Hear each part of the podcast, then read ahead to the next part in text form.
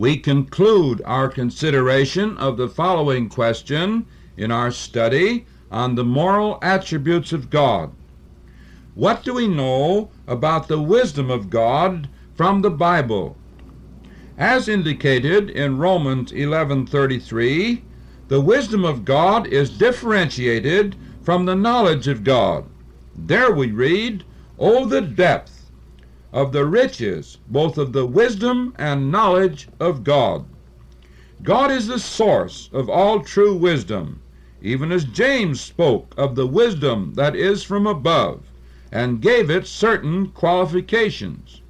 In the third chapter, verses 17 and 18, we have read these words But the wisdom that is from above is first pure, then peaceable, gentle, and easy to be entreated, full of mercy and good fruits, without partiality and without hypocrisy.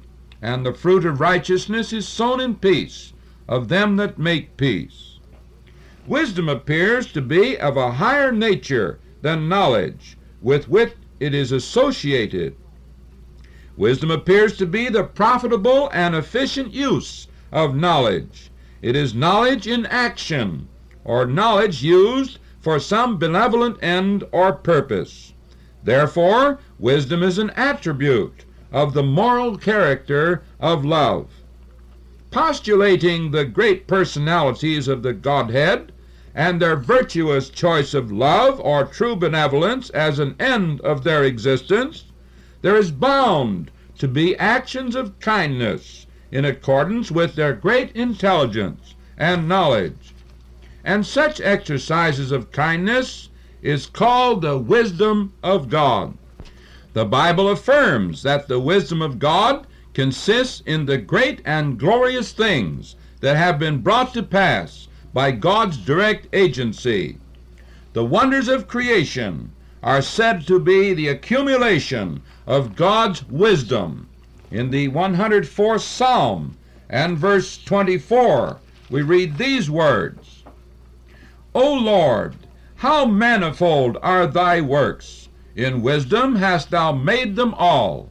The earth is full of thy riches. And in the 136th Psalm, verses 1 to 9, there we have wisdom closely associated with mercy as its mainspring. O give thanks unto the Lord, for he is good, for his mercy endureth forever. O give thanks to the Lord of lords, for his mercy endureth forever. To him who alone doeth great wonders, for his mercy endureth forever.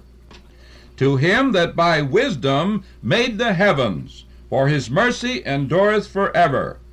To him that made great lights, for his mercy endureth forever. The sun to rule by day, for his mercy endureth forever. The moon and stars to rule by night, for his mercy endureth forever. Thus, from this psalm, the wisdom of God is a manifestation of the tender mercy and kindness of God. In the third chapter of Proverbs, verse 19, we have these words The Lord by wisdom hath founded the earth, by understanding had he established the heavens. The wisdom of God, therefore, has been manifested in the profound creation of all the wonders that are about us. These wonders extend from the wonders of our own inner personality, where we see a profound unity of our being and a wonderful constitution of personality. Then we think of our bodies and consider all the wisdoms of God that have been manifested in the wonderful creation and design of our bodies. Then we think of the universe or the world about us with all its adaptations, with all its wonders, extending from the small uh, microscopic things that cannot be seen by our naked eye to the great expanse of the heavens that manifests God's greatness as well as his wisdom and power. How great and glorious is the wisdom of God.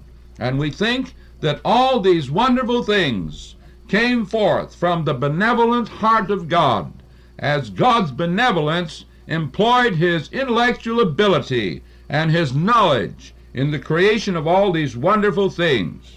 Then in Jeremiah 51 and verse 15 we read, He hath made the earth by his power, he hath established the world by his wisdom, and hath stretched out the heavens by his understanding.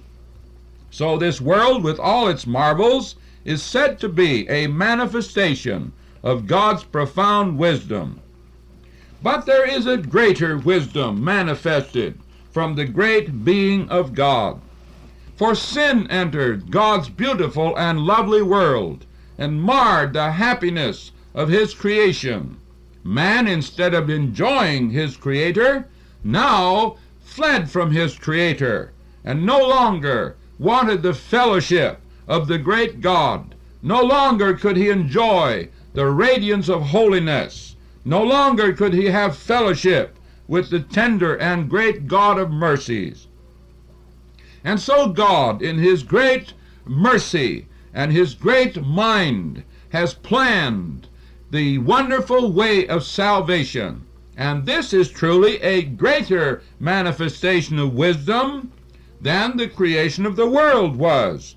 Even though the creation of the whole universe and man and all that concerns therein was a tremendous and an unspeakable manifestation of God's wisdom. We can just admire it with great awe. But when it came to redemption, there we have the great manifestation of the wisdom of God.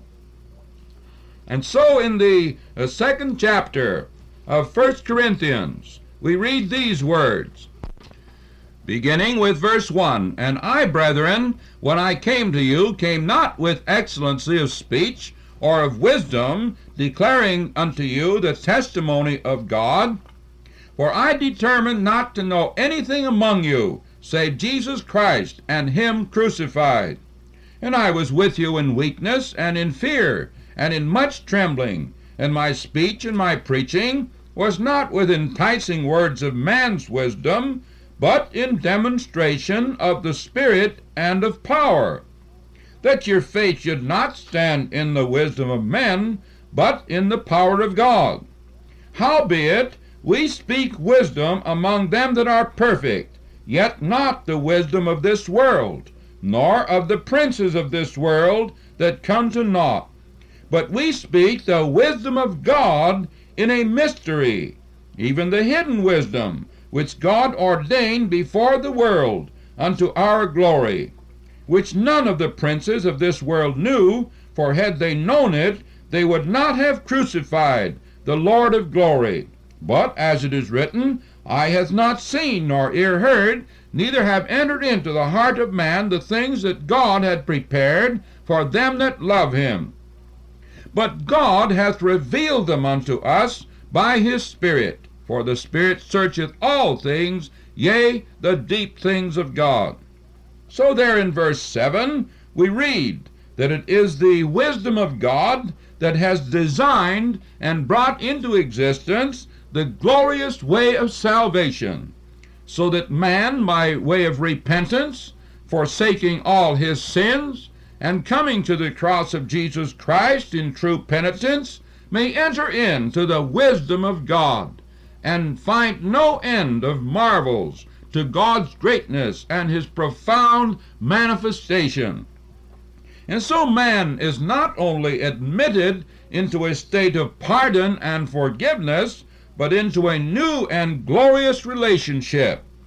And this has been brought out in the third chapter of Ephesians, where we read in verse 1 these words For this cause I, Paul, the prisoner of Jesus Christ for you Gentiles, if ye have heard of the dispensation of the grace of God which is given me to youward, how that by revelation he made known unto me the mystery as I wrote afore in few words, whereby, when ye read, ye may understand my knowledge in the mystery of Christ, which in other ages was not made known unto the sons of men, as it is now revealed unto his holy apostles and prophets by the Spirit. Here's what the mystery was that the Gentiles should be fellow heirs and of the same body and partakers of his promise in Christ by the gospel, whereof I was made a minister according to the gift of the grace of God given unto me by the effectual working of his power.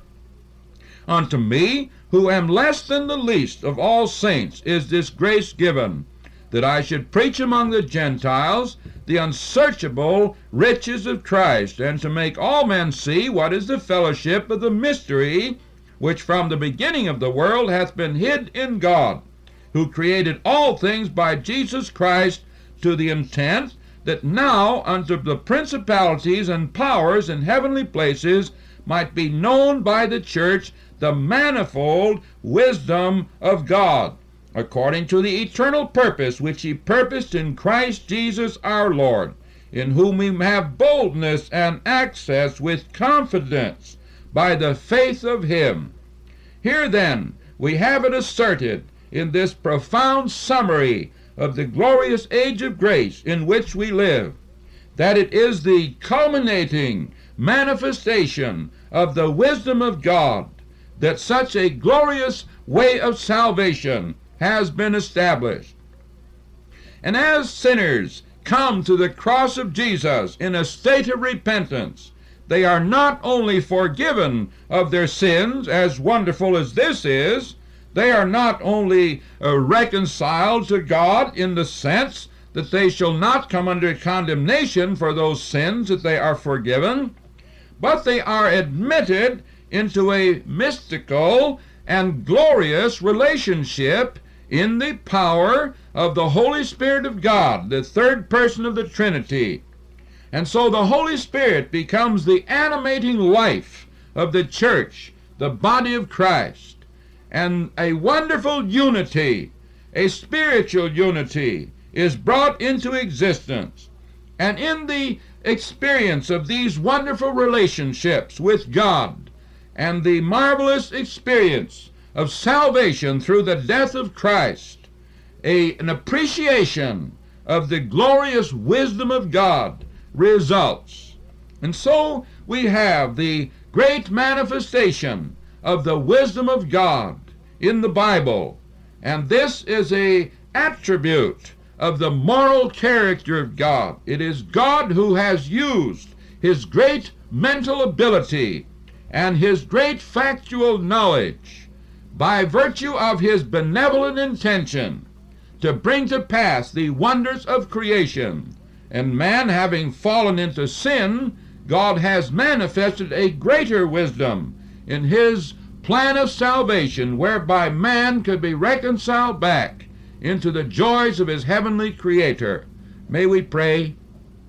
Our Heavenly Father, how we thank Thee for the manifestation of Thy true, wonderful wisdom in the Bible, and how we thank Thee above all for Thy wisdom in the plan of salvation. Oh, we pray that many may respond to Thy tender pleadings by repenting of sin and coming to the cross of Jesus by faith, finding forgiveness and the entrance into thy profound relationships. In Jesus' name we pray. Amen.